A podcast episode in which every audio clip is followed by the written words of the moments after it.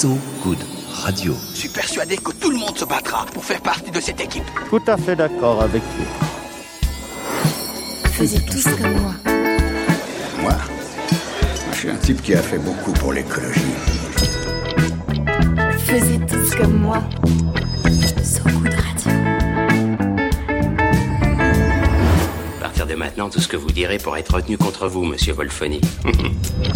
Bonsoir tous, toutes du mercredi. Bienvenue dans Faisez tous comme moi sur So Good Radio, qui tous les jours donne la parole aux gens bons, bien vrais. Une émission très Platon en somme, avec moi, Marie, et puis pas Ronan Baucher qui s'en est allé faire un tour à Marseille. C'est Lolita Mang qui le remplace pour moins de Bretagne et plus de Sud-Ouest. Salut Lolita. Exactement, ça Eh va oui, on est en force cette fois-ci. À l'orée de la COP 26 est sorti en salle fin septembre un documentaire, Terra Libre, qui souligne par le prisme du Brésil et de sa gestion des ressources naturelles d'Amazonie, de son mépris des peuples autochtones qui l'habitent, les échecs de plus en plus évidents des congrès précédents, des sommets de Rio aux accords de Paris. On y croise dans ce documentaire des héros et des monstres dans une relecture contemporaine des grands combats mythologiques pour la sauvegarde du grand esprit et de la mère nature. Terra Libre, c'est le film de Gerd Peter Bruch qui nous fait le plaisir nécessaire d'être avec nous en studio. Bonjour. Bonjour. Alors, si on est culturo-centré, le combat hein, du classique Raoni, ça semble David contre le Goliath. Mais si on n'est pas culturo-centré, ce serait quoi dans les mythologies autochtones ou ailleurs, selon vous, ce combat? Euh, Aujourd'hui, c'est les, c'est le combat des, euh, des enfants de la terre-mère. C'est-à-dire euh, se reconnaître, se reconnaître comme un enfant de la terre-mère, c'est aussi euh, pouvoir se reconnaître comme un gardien de la terre-mère. Et alors, qui serait l'adversaire? De ces enfants L'advers- L'adversaire, c'est ceux qui, euh, ceux qui blessent la terre-mère, ceux qui, euh, ceux qui, euh, ceux qui la violent, ceux qui la, ceux qui prennent possession d'elle sans, sans la respecter et sans respecter les générations futures. Alors, on va reparler de ces combats qui n'en sont en fait qu'un seul et même pour simplement la survie, juste après le journal de Lolita, qui n'est pas de l'actualité. Elle s'offre le luxe de la temporelle. Faisiez tous comme moi. Et tout à fait Marie, une nouvelle fois je prends le contre-pied de Ronan Baucher et je choisis de faire un portrait sur une femme qui partage votre combat, Gert, qui aime comme vous être derrière l'objectif, mais elle, elle préfère l'image inanimée à celle en mouvement. Je parle bien sûr de la photographe brésilienne Claudia Andujar qui a consacré une partie de sa vie à faire résonner la voix du peuple Yanomami. Alors, le- de quelle façon elle s'y prend pour faire résonner cette voix? Alors peut-être pour commencer à la présenter, on peut emprunter les mots du chef David Kopenawa qui disait d'elle en janvier 2018 Elle n'est pas Yanomami, mais c'est une véritable amie. Elle a pris des photographies des accouchements, des femmes, des enfants, puis elle m'a appris à lutter, à défendre mon peuple, ma terre, ma langue, les coutumes, les fêtes, les danses, les chants et le chamanisme. Elle a été comme une mère pour moi et elle m'a expliqué les choses. C'est une magnifique présentation. C'est une magnifique présentation. Peut-être que vous vous souvenez, l'année dernière, à Paris, elle était la femme de l'année, alors que la Fondation Cartier pour l'art contemporain présentait la plus vaste exposition jamais consacrée à son œuvre. Depuis les années 70, Claudia Andujar dédie sa vie à la photographie et à la défense des, des Yanomami, peuple amérindien parmi les plus importants de l'Amazonie brésilienne. On pouvait y découvrir plus de 300 photographies en noir et blanc ou en couleur, dont un grand nombre d'inédits, une installation audiovisuelle ainsi que des dessins réalisés par des artistes Yanomami Miami, et des documents Quand historiques. on n'y arrive pas une première fois, après c'est terrible. C'est génial. Alors, elle n'était pas vraiment destinée à, à, cette, à ce combat. Exactement. Alors elle, passe son enfance en Transylvanie. Elle rejoint la Suisse avec sa mère pendant la Seconde Guerre mondiale pour fuir les persécutions nazies en Europe de l'Est. Son père, lui, il est hongrois de confession juive, donc il est déporté puis assassiné avec la plupart des membres de sa famille. Après la guerre, euh, Andujar, elle, elle immigre aux États-Unis. Elle s'installe définitivement en 1955 au Brésil, où elle entame enfin une carrière d'artiste et de photojournaliste. Mais elle ne se met pas tout de suite, encore une fois, à, à, à adresser pardon, ce, ce combat-là. Tout à fait, Marie. Il faut attendre l'aube des années 70 pour voir advenir la première rencontre entre Andujar et les Yanomami, alors qu'elle participe à un reportage sur l'Amazonie pour le magazine Reali- Realidade. Elle est fascinée. Elle décide d'entreprendre un travail photographique approfondi sur le monde des Yanomami grâce à une bourse de la fondation Guggenheim. Son approche, en fait, elle diffère nettement du style documentaire de ses contemporains. Elle prend des photographies euh, avec diverses techniques de l'époque. Elle expérimente pour traduire ce qu'elle perçoit de l'expérience chamanique des Indiens Yanomami en appliquant de la vaseline sur l'objectif de son appareil en fait et elle utilise une pellicule infrarouge également Euh, parfois elle joue avec la lumière elle crée des distorsions visuelles qui imprègnent ces images d'une certaine surréalité Et alors, c'est là, euh, à la fin des années 70, qu'elle prend vraiment conscience d'un combat à mener, plus qu'un témoignage. Exactement, on témoigne d'un vrai tournant dans sa carrière, la construction en fait par le gouvernement militaire brésilien de la route transamazonienne dans le sud du territoire Yanomami ouvre en fait euh, la région à la déforestation que l'on connaît, ainsi qu'à des projets de colonisation agricole. Ça provoque évidemment la destruction des communautés entières, favorisant la propagation bah, par exemple d'épidémies, ce qu'on sait bien aujourd'hui. La situation n'est pas sans rappeler à, Claudia le génocide auquel elle a assisté en Europe. Et ben évidemment, cette prise de conscience la pousse à s'engager entièrement dans la lutte en faveur de la défense des droits des Yanomami et de la protection de leurs forêts. J'aimerais pointer euh, du doigt la date de 78, où elle se lance dans une campagne longue de près de 15 ans pour la délimitation de leur territoire. Son militantisme prend alors le pas petit à petit sur son travail artistique, et la photographie devient en fait une préoccupation secondaire, dont la vocation est désormais de soutenir la cause des Yanomami. Une cause que notre invité, Gerd Peter Bruch, connaît bien. Est-ce que vous connaissez euh, Claudia en question? Ah, Je la connais pas personnellement, mais euh, cette histoire me parle beaucoup parce que dans, dans, le film Terra Libre, on voit justement les images de, de la démarcation, de l'approbation de la démarcation, plus exactement le moment où euh, David Kopenawa, donc le chef du peuple Yanomami, reçoit un stylo, c'est un symbole, et signe euh, le, décret présidentiel vient d'être signé enfin après tant d'années de lutte. Non, j'ai beaucoup d'admiration pour cette femme que je ne connais pas personnellement. Je connais euh, son travail, j'ai découvert plus profondément à la Fondation Cartier, et ça fait partie des héroïnes de notre temps, discrètes, qu'on ne connaissait pas vraiment au, niveau du grand public. Et ça m'évoque, par exemple, pour le chef Raoni, des hommes qu'on connaît peu en France, qui sont les frères Villas-Boas, euh, qui ont contacté le, le, peuple du chef Raoni en 1953. Si ces gens-là n'avaient pas existé, euh, les peuples du Xingu n'existeraient plus au jour d'aujourd'hui. Et pareil, ils sont morts hein, maintenant. Euh, ils ont été considérés comme les pères de, tous, les, tous les chefs du Xingu hein, du chef Raoni. Donc et ça, ça m'évoque aussi ce qu'on fait actuellement aussi avec Planète Amazon, dont je suis le fondateur. C'est on, aide beaucoup à articuler une alliance des gardiens de mer nature pour rassembler justement ces, euh, ces alliés-là. Parce que sans alliés, ces peuples indigènes, voilà, ça c'est un bon exemple avec Claudia Andouja n'aurait pas survécu et ne survivrait pas non plus. C'est aussi le rôle de ce documentaire des Libré hein, de mettre en lumière ces héros peu connus euh, d'une cause qui nous concerne tous bien au-delà des frontières délimitées ou non de l'Amazonie. On va, on va de se plonger dans le sujet beau et douloureux de ce documentaire, parce que c'est les deux à la fois. On va s'offrir une petite douceur à la plage de musique de Junior, comme on se masse un peu avant un combat. Avant un combat, c'est nécessaire. C'est donc à la plage Junioré. On était en 2016. C'est sur ce goût de radio.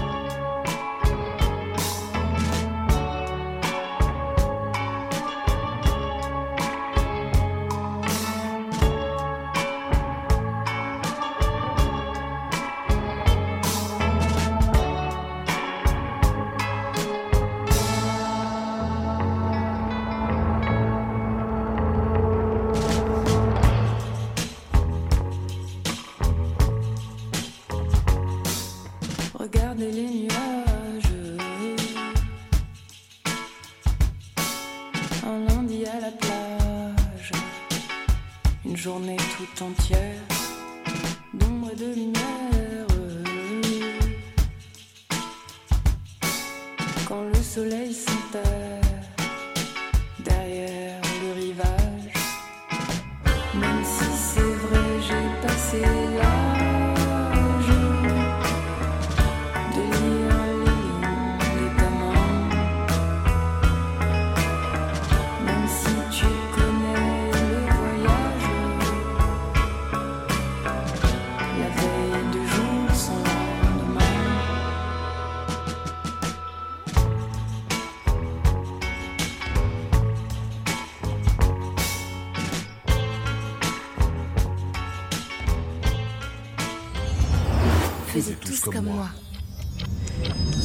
De retour sur So Good Radio avec Terra Libre. Terra Libre, c'est le film militant de Gerd Peter Bruch qui retrace la lutte du cacique Raoni et de ses pairs pour la protection des terres des peuples indigènes en Amazonie et leur combat pour la reconnaissance des droits de la nature et du crime d'écocide.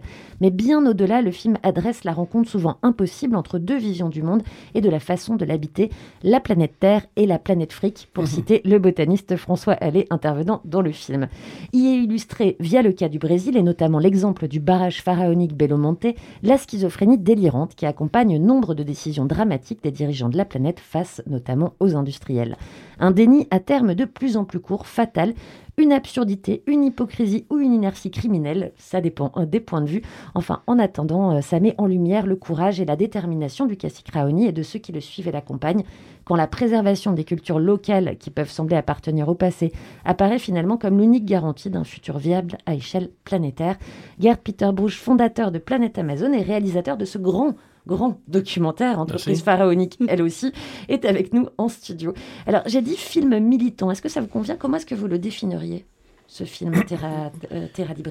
Militant, militant, euh, pour moi, c'est pas un gros mot déjà. C'est un gros mot pour beaucoup de gens, hein, parce que je, je sais qu'on s'est euh, fait sortir de quelques cinémas en disant c'est trop politique, c'est trop ceci, c'est trop cela. Je pense pas que ça soit le film, en tout cas, d'une ONG, euh, parce que c'est le film. C'est mon regard, en fait, c'est mon regard. Alors, je ne sais pas si je suis militant, je sais que je suis concerné, je ne sais pas si, si c'est exactement la même chose.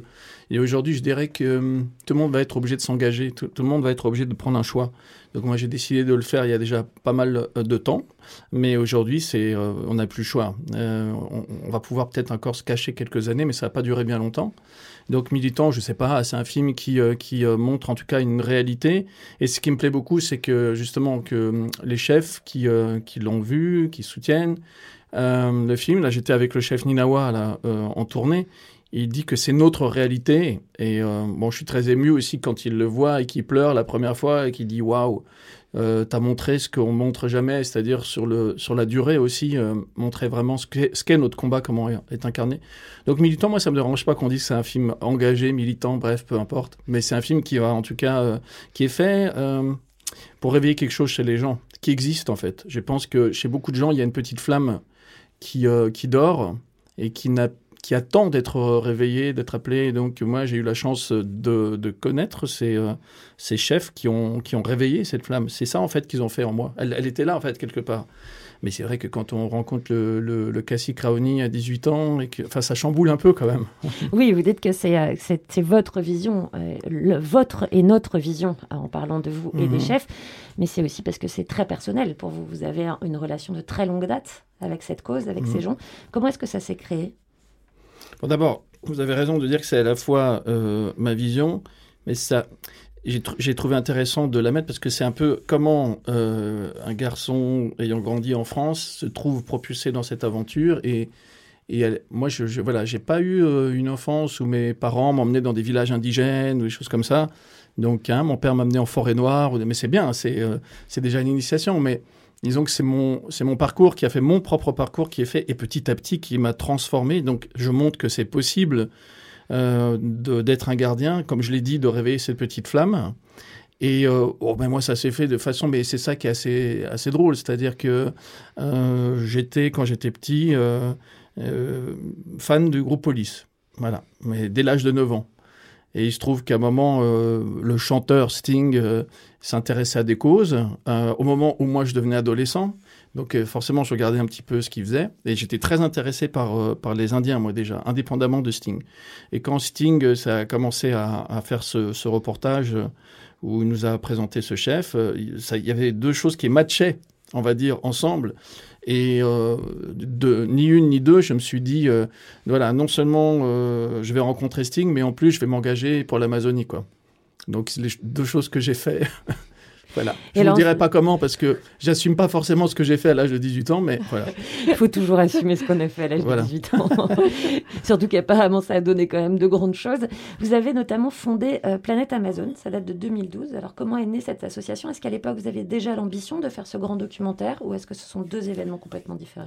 Bon, déjà, euh, pour moi, c'était plus important d'être un relais pendant longtemps. Donc, euh, encore une fois, j'ai pas, euh, je, me suis pas mis positionné dans cette aventure comme l'aventurier de service ou après qui va faire des livres pour montrer, etc. Pour bon, il y en a qui le font, c'est très bien, je respecte. C'est pas, c'est pas, c'était pas mon fond de commerce du tout. Donc moi, euh, j'ai été très heureux d'accompagner euh, Chef Raoni sur sa communication à chaque fois qu'il qu'il venait en France. J'ai contribué à son retour en, l'an 2000. J'ai fait sa communication. Euh, et puis après, plus longtemps après, j'ai- créé Planète Amazon. Et, et pourquoi à ce moment-là précisément? Ben, C'était à cause du fameux barrage de Belo Monte. Et alors ça, c'est une histoire intéressante parce qu'il arrive en fait en, France en 2010. Il a une lettre euh, qui nous montre avec euh, des comment des signatures. En guise de signature, il y avait des empreintes de pouces parce que la plupart des chefs avaient signé mais ne savaient pas écrire. Déjà, graphiquement, ce document était assez incroyable, mais le contenu, le texte du document, c'était formidable. Et c'était la lettre qui devait euh, euh, remettre à Sarkozy. Et donc Sarkozy, finalement, lui claque la porte au nez, ne le reçoit pas. Moi, je, suis dépité. Enfin, je veux dire, euh, c'est pour moi un drame, en fait. Et vient cette idée d'en faire une pétition. Donc, ça devient une pétition. Et à un moment, il y a quelqu'un qui balance une photo où on voit le chef Raoni qui pleure, mais qui n'a rien à voir. Et il est titré le, chef vient d'apprendre la, nouvelle la plus dramatique de sa vie, le, chantier du barrage de Bellomonte euh, vient de commencer, etc. Et C'était une photo détournée, mais peu importe, elle a provoqué un, un espèce de choc comme ça, et les gens se sont mis à signer massivement cette pétition. Après, je la fais courte, et il y a eu une attente, on va dire, au niveau du public sur la prochaine venue du chef Raoni. Et le chef Raoni, quand il est revenu, bizarrement, il parlait plus du tout du barrage. Il y a des gens qui l'empêchaient de parler du barrage de Bellomonte. Donc il y avait des choses qui se passaient en coulisses, il fallait prendre position. Et le chef Raoni m'a dit, euh, crée un- une nouvelle euh, association et on bosse ensemble. Parce que là, c'est le, boxon. Grosso modo, c'est comme ça que ça a commencé. voilà. C'est une bonne genèse, tout à fait une bonne genèse. Alors, euh, il faut quand même résumer rapidement le film hein, euh, pour euh, nos auditeurs. C'est un film assez long, il dure deux heures, et encore, on sent que vous avez fait des choix douloureux et drastiques dans la narration. Euh, ça se déroule à peu près au moment, ça commence à peu près au moment du sommet de la Terre à Rio en 92. C'est en fait c'est une tranche de temps très euh, très intéressante et c'est pour ça qu'elle a valeur en fait euh, c'est une tranche de temps historique. Je vais vous expliquer pourquoi. Donc déjà je comme je vous ai dit je me suis engagé quand j'avais 18 ans. Peu de temps après donc Sting a fait sa tournée avec Raoni 1989. Très peu de temps après il y a le sommet de Rio 92 donc Raoni est à l'honneur etc. Des grandes euh, des grandes choses sont, sont lancées aussi on le voit dans le film parce que les gens s'en souviennent plus. Et en fait je commence vraiment le film euh, 20 ans plus tard, où justement Raoni rejaillit sur le devant de la scène. Je suis à ses côtés à Rio plus 20 et j'ai trouvé que c'était un, mo- un moment de bilan incroyable. Euh, et ça tombait bien qu'on aille jusqu'à la COP 21 pour voir en fait deux sommets un petit peu différents. Il y en a sur le développement durable, c'est Rio plus 20, parce que là ça a changé, c'était plus le sommet de la Terre, c'était le développement durable. Et il y en a un sur le changement climatique, c'est la COP 21. Et donc qu'est-ce qui se passe entre deux négociations à quel point, euh, alors qu'on devrait parler que de ça dans ces négociations, le, volontairement on cache tout ce qui se passe au niveau euh, des peuples indigènes.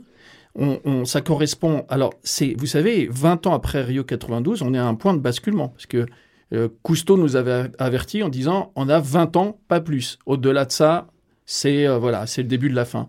Et, et moi, ça résonnait. Donc, je me suis dit voilà, on va commencer à la date qu'avait fixé Cousteau et on va jusqu'à la COP 21 pour que je montre un petit peu ce qui se passe ou ce qui se passe pas justement, comment les gens, les, indigènes bataillent. Et je crois que c'est assez fort, c'est 3-4 ans euh, de très intense où on, enfin, on se prend un petit peu, je pense, le choc dans la figure. Et alors nous, ce qu'on voulait savoir avec Marie, c'était quelle était votre impression? Parce qu'en fait, en regardant le documentaire, on a presque l'impression que c'est une régression, en fait, depuis les années 90, parce que Raoni est accueilli comme un, comme un héros en 1992, et puis en fait, 20 ans plus tard, euh, on lui claque la porte au nez. Il y a un shift, un moment qui a été fait. Vous savez, c'est ça qui est triste, en fait, au final. C'est que nos démocraties sont fragiles et malheureusement soumises à la politique politicienne. Donc ça veut dire que même si vous avez des choses qui sont réellement engagées, il y a des gens qui peuvent arriver derrière et qui ont d'autres agendas. Et c'est ce qui s'est passé, on va dire, avec, euh, je parle de ce programme qui a duré 15 ans et qui a démarqué des millions d'hectares de forêt. C'est un demi-milliard d'euros engagés au niveau planétaire, c'est monstrueux, c'est énorme, et ça a donné des résultats. Et d'un seul coup, il y a des gens qui, au tournant des, des années 2000, euh, se disent... Est-ce que vous pouvez euh, juste expliquer pour nos auditeurs ce que c'est délimité? Parce que pas oui, c'est tracer le- les frontières, en fait, tout simplement. C'est-à-dire que, grosso modo, euh, les terres indigènes, les gens les envahissent en disant, bah, il n'y a pas de frontières, donc on ne savait pas, donc on, on gratte dedans, et puis, euh, donc ça, c'est la priorité, démarquer, tracer des frontières, qui est un processus extrêmement long, complexe et compliqué, qui a l'air précaire, mais qui est la base, quoi, en fait. Ouais, et c'est sur ça que se sont engagés. Voilà, la constitution, la constitution du Brésil en 1988, la plus grande victoire de Raoni et, et des autres, pas seulement de Raoni, c'était d'avoir réussi à faire marquer ce droit-là dans la constitution. Euh, et la constitution dit toutes les terres indigènes seront démarquées dans un délai de 5 ans. Évidemment, les grands propriétaires terriens ont commencé à faire des procès, etc., etc. Et là, on, est, plus de 30 ans plus tard. il, y a des, terres qui ne sont pas démarquées. Et au contraire, comme on parle, euh, la question de Lolita, c'était est-ce qu'il y a une régression?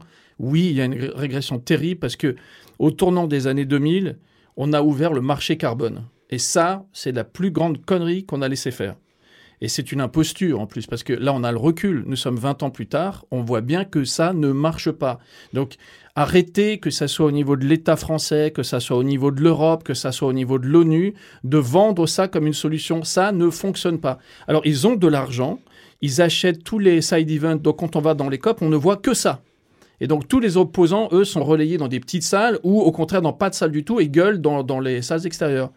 Mais bon sang, en fait, c'est important d'entendre ces témoignages des gens qui sont sur le terrain qui vous disent mais ça ne fonctionne pas. Et nous, on veut trouver d'autres solutions. Donc c'est à cause de ça. Ils ont voulu faire de l'argent sur, euh, sur cette valeur-là, le carbone. Des gens ont tout de suite pensé ça peut, on peut gagner beaucoup d'argent. Et tous les moyens possibles et imaginables pour détourner ça, que ça soit les quotas surévalués, que ça soit ceci, que ça soit l'arnaque à la CO2, ont été mis en place pour que ces gens-là nous, nous, pillent en fait les générations futures. Sur cette, c'est ça qui est dingue. Et aujourd'hui, il n'y a pas de moyen de traîner ces gens-là en justice. Donc, donc là, on revient à l'écocide, par exemple. Alors, on va continuer hein, à, à discuter euh, de ces sujets juste après une musique que vous nous avez choisie. Euh, Ah oui. euh, une musique euh, que vous nous avez choisie en nous prévenant, en nous, en nous teasant qu'il y aurait une, une histoire formidable derrière. Laquelle est-ce et pourquoi alors? Laquelle est-ce? Ah, c'est moi qui dois l'annoncer. Eh ben D'accord. C'est la vôtre. Oui, c'est un morceau de Paul McCartney qui est très peu connu, qui s'appelle Crinacror. Et c'est. Est-ce que j'ai envie de raconter ça après parce que c'est tellement intéressant à écouter Alors, que les gens vont, vont avoir envie plutôt que, et on, que la- j'explique. on raconte ça après. C'est vous le réalisateur.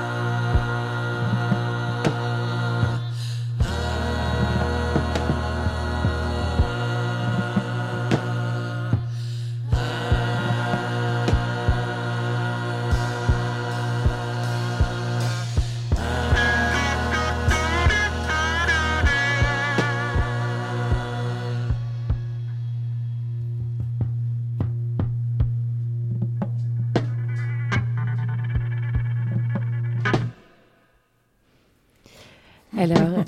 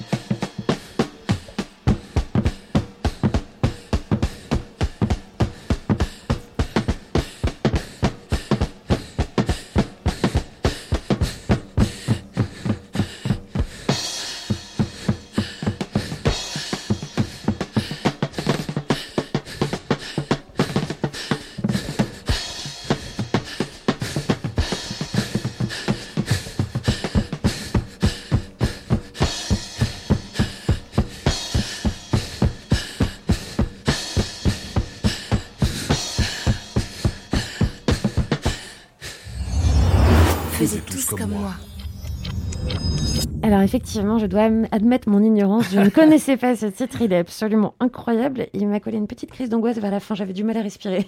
Ça demande une explication. Et alors, il y a des synchronicités, on va dire, des fois assez extraordinaires.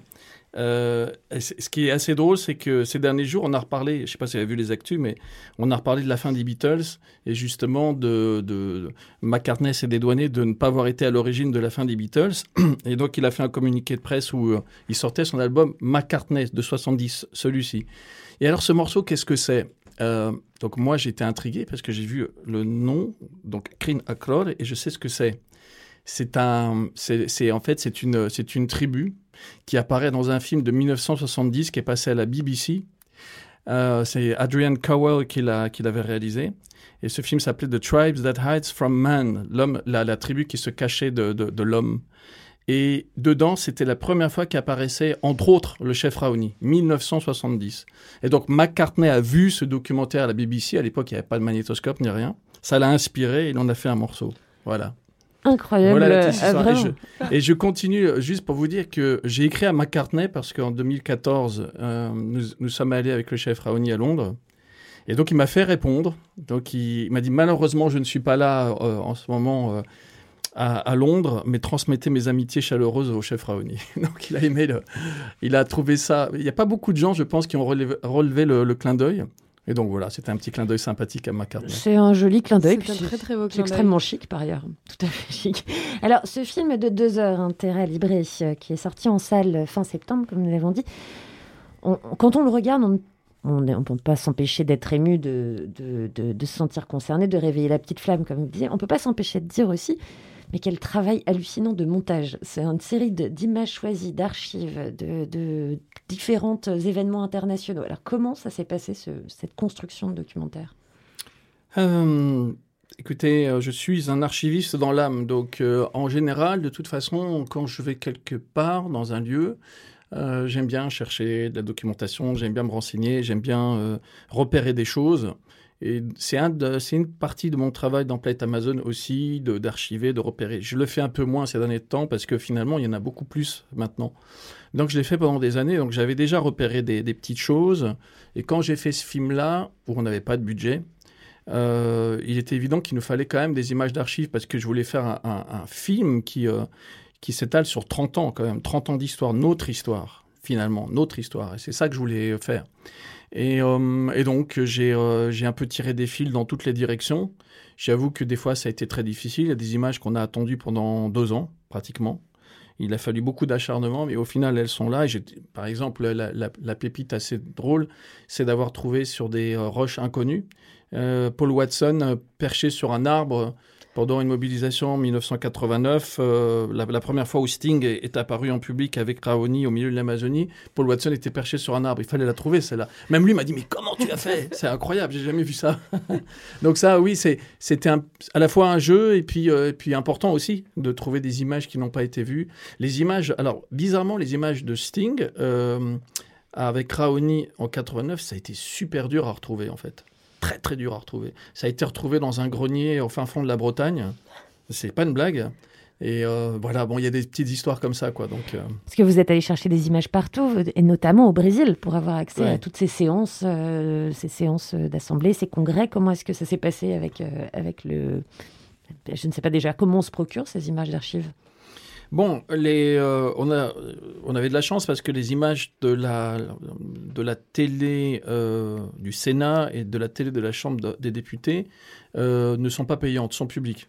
Donc il faut juste beaucoup de patience, beaucoup de, temps, beaucoup de demandes, beaucoup d'emails euh, pour pouvoir y avoir accès. Enfin, s'il faut beaucoup d'acharnement. Mais déjà, on on, on les paye pas. Donc ça, c'est un tuyau pour ceux qui voudraient faire des films là-dessus. Et puis après, c'est beaucoup de, de chance et de gentillesse aussi avec des gens qui euh, connaissaient un peu mon travail et qui ont offert euh, des images. Mais bon, le film, c'est quand même 90% des images que j'ai tournées personnellement. Donc c'est euh, et pour le reste, on s'est on s'est débrouillé. Il y avait vraiment des gens formidables qui nous ont donné cédé les images pour presque rien. Patrick Rouxel, par exemple, euh, un Français qui fait un travail euh, formidable sur la déforestation depuis longtemps, là qui travaille en Indonésie, m'a passé des images sublimes de son travail sur euh, le lien entre la déforestation et viande. Euh, parce que lui, il est vraiment engagé dans la cause animale. Euh, et euh, voilà, c'est un cadeau pratiquement qu'il m'a fait. Donc voilà, c'est vraiment des coups comme ça de, de cœur et d'amitié, de, de, de- de fra- fraternité, j'allais dire.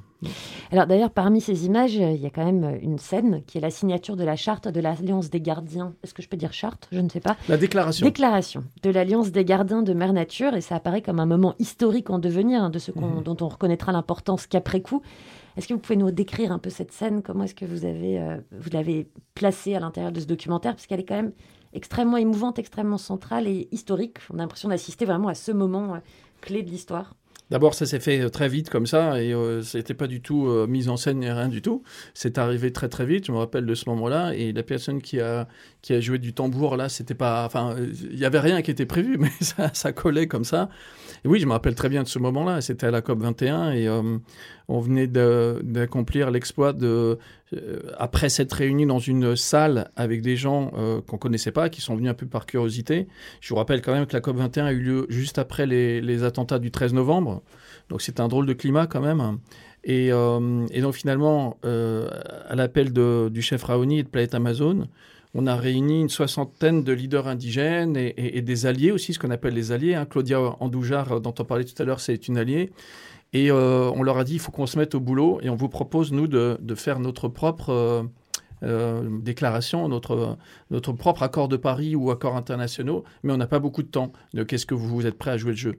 Et à notre grande surprise, c'était un peu angoissant. Notre grande surprise, les gens sont, sont, sont restés des heures là, et puis après on continuait à travailler. Donc euh, ça s'est fait sur deux jours, incroyable, avec des gens qu'on qu'on connaissait pas hein, pour la plupart, et avec qui, euh, pour euh, certains, Qui est- d'où pour les auditeurs qui un peu partout, Australie, Afrique, euh, Amérique du Nord, Mexique, donc Amazonie, bien sûr, un peu partout. Euh, C'était déjà un condensé assez incroyable. Et donc, on a fait cette euh, première déclaration.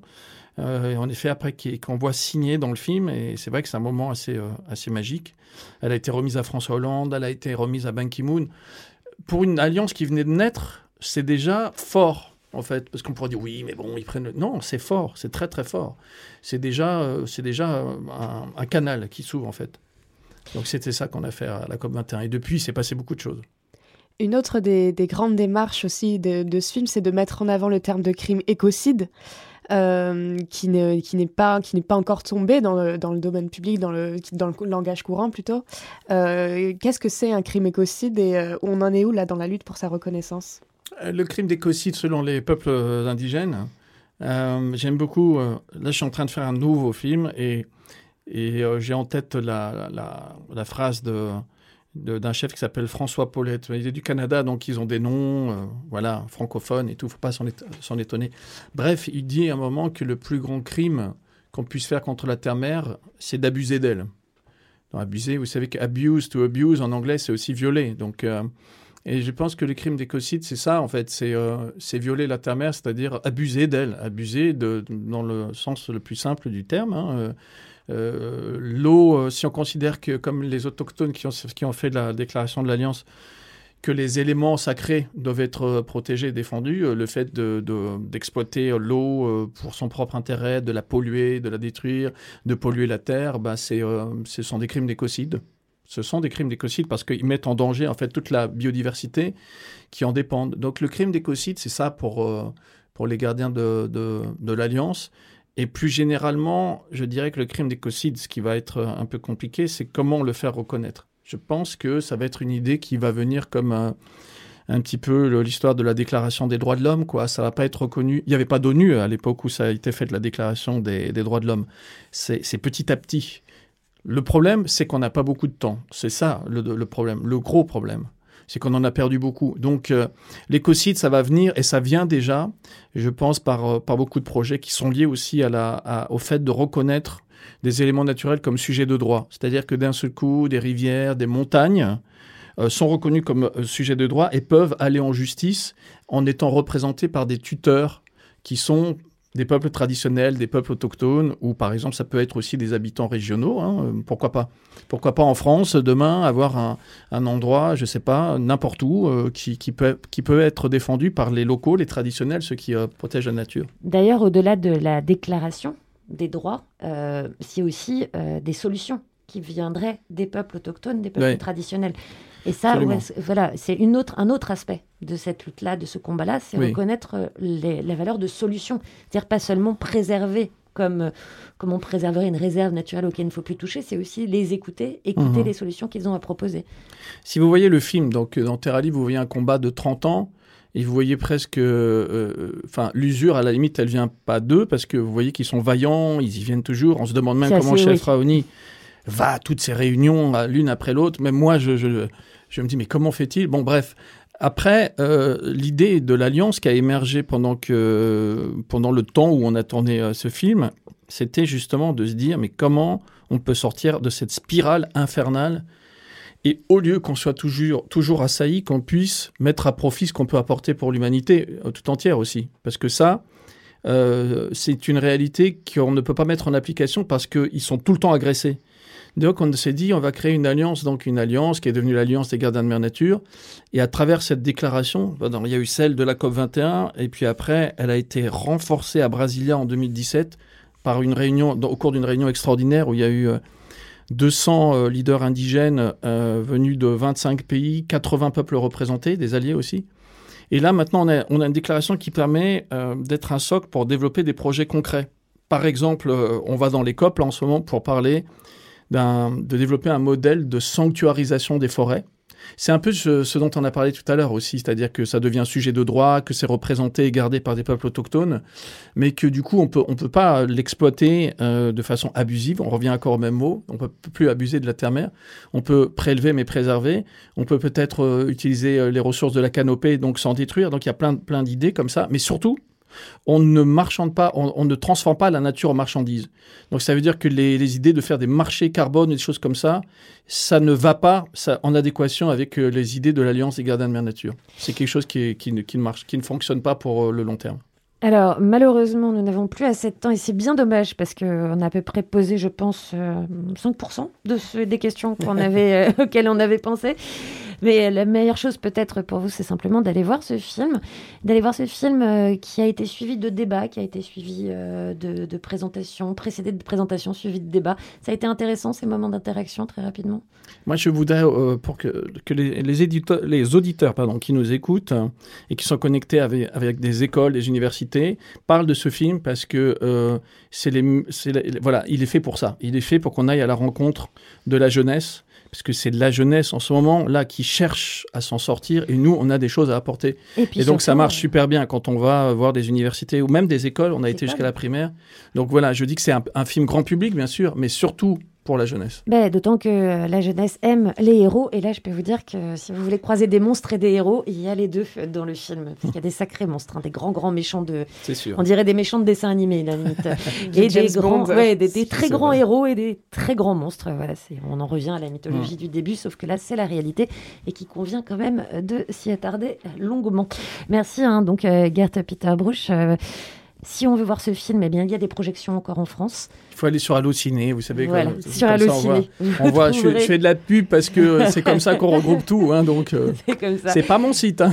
on reste quand même ensemble. hein. Euh, on s'écoute une petite musique bah, bien appropriée. C'était en 2018. euh, Le chanteur Caetano Veloso, déjà inca- incarnation de la résistance contre la dictature brésilienne dans les années 60, il avait publié une playlist engagée en appelant à la lutte contre Borsalino.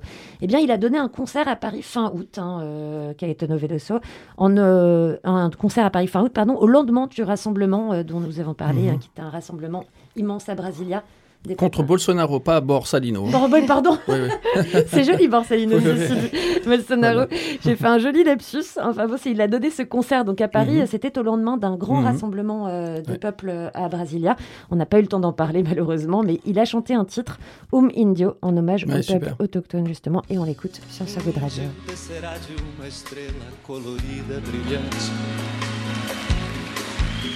De uma estrela que virá numa velocidade estonteante. E pousará no coração do hemisfério sul, na América, num claro instante. Depois de exterminada a última nação indígena e o espírito dos pássaros, das fontes de água límpida, mais avançado que a mais avançada das mais avançadas das tecnologias.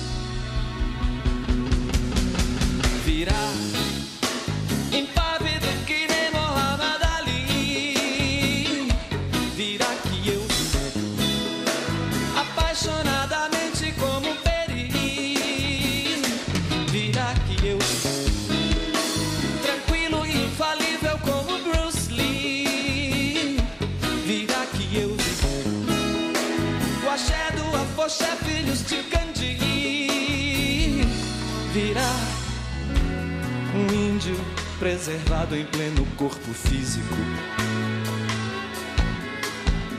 Em todo sólido, todo gás e todo líquido. Em átomos, palavras, alma, cor. Em gesto, em cheiro, em sombra, em luz, em som. Num ponto equidistante entre o Atlântico e o Pacífico. Do objeto sim resplandecente descerá o índio. E as coisas que eu sei que ele dirá, fará, não sei dizer assim de um modo explícito. Virá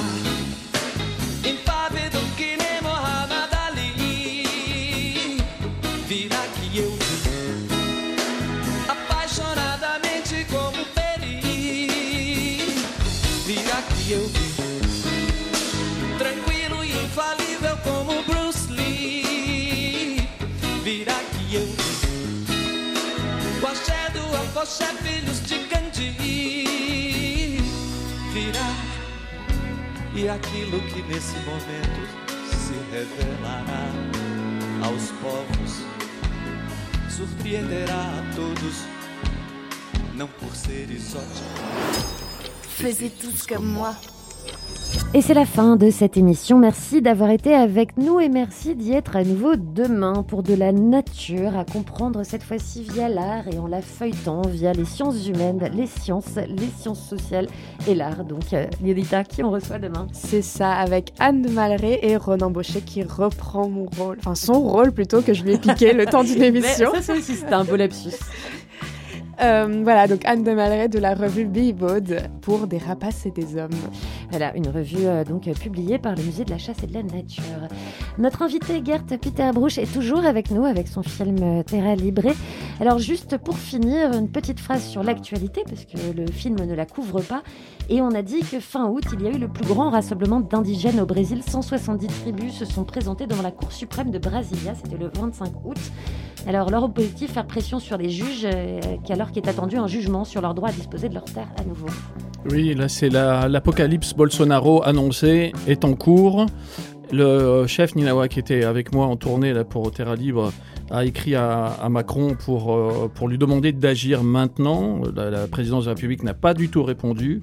Euh, c'est quand même grave parce que là, ils sont, euh, c'est le début d'une nouvelle vague de génocide si jamais ces lois passent. Et pour l'instant, la communauté euh, internationale se tait. Donc là, il faut choisir entre les décimales euh, du, PIB, comme l'a écrit le, chef Ninawa, ou la vie de, de- de- de- des gardiens de l'Amazonie. Donc euh, vous pouvez lire cette lettre, vous me l'avez dit, euh, dans... c'est West France. Oui, c'est West. France qui l'a qui l'a publiée. Elle se trouve sur Internet. Elle est vraiment euh, très vibrante. Je pense qu'elle va toucher beaucoup de gens. Et si on veut vous aider, aider les gardiens, l'Alliance des gardiens, comment est-ce que Rejoignez Planète Amazon. Allez sur le site de Planète Amazon et nous vous attendons les bras ouverts. Donc euh, c'est très simple en plus à faire et euh, on a vraiment plein de choses à vous proposer. Alors voilà, le message est passé. N'hésitez pas à vous rendre sur le site de Planète Amazon. Merci beaucoup d'avoir été avec nous. Merci à vous, Gert vraiment. Peter Bruch. Nous, on se quitte en musique, hein, parce que c'est une petite tradition chez nous, hein, avec euh, Mahmoud Ahmed, un des chefs de file de l'Ethio Jazz, dieu de la musique d'Addis Abeba, considéré comme tel. C'était en 75, c'était un album R Mela Mela, réédité par Bouddha Musique. On écoute tout de suite sur ce bout de radio. Salut. Salut.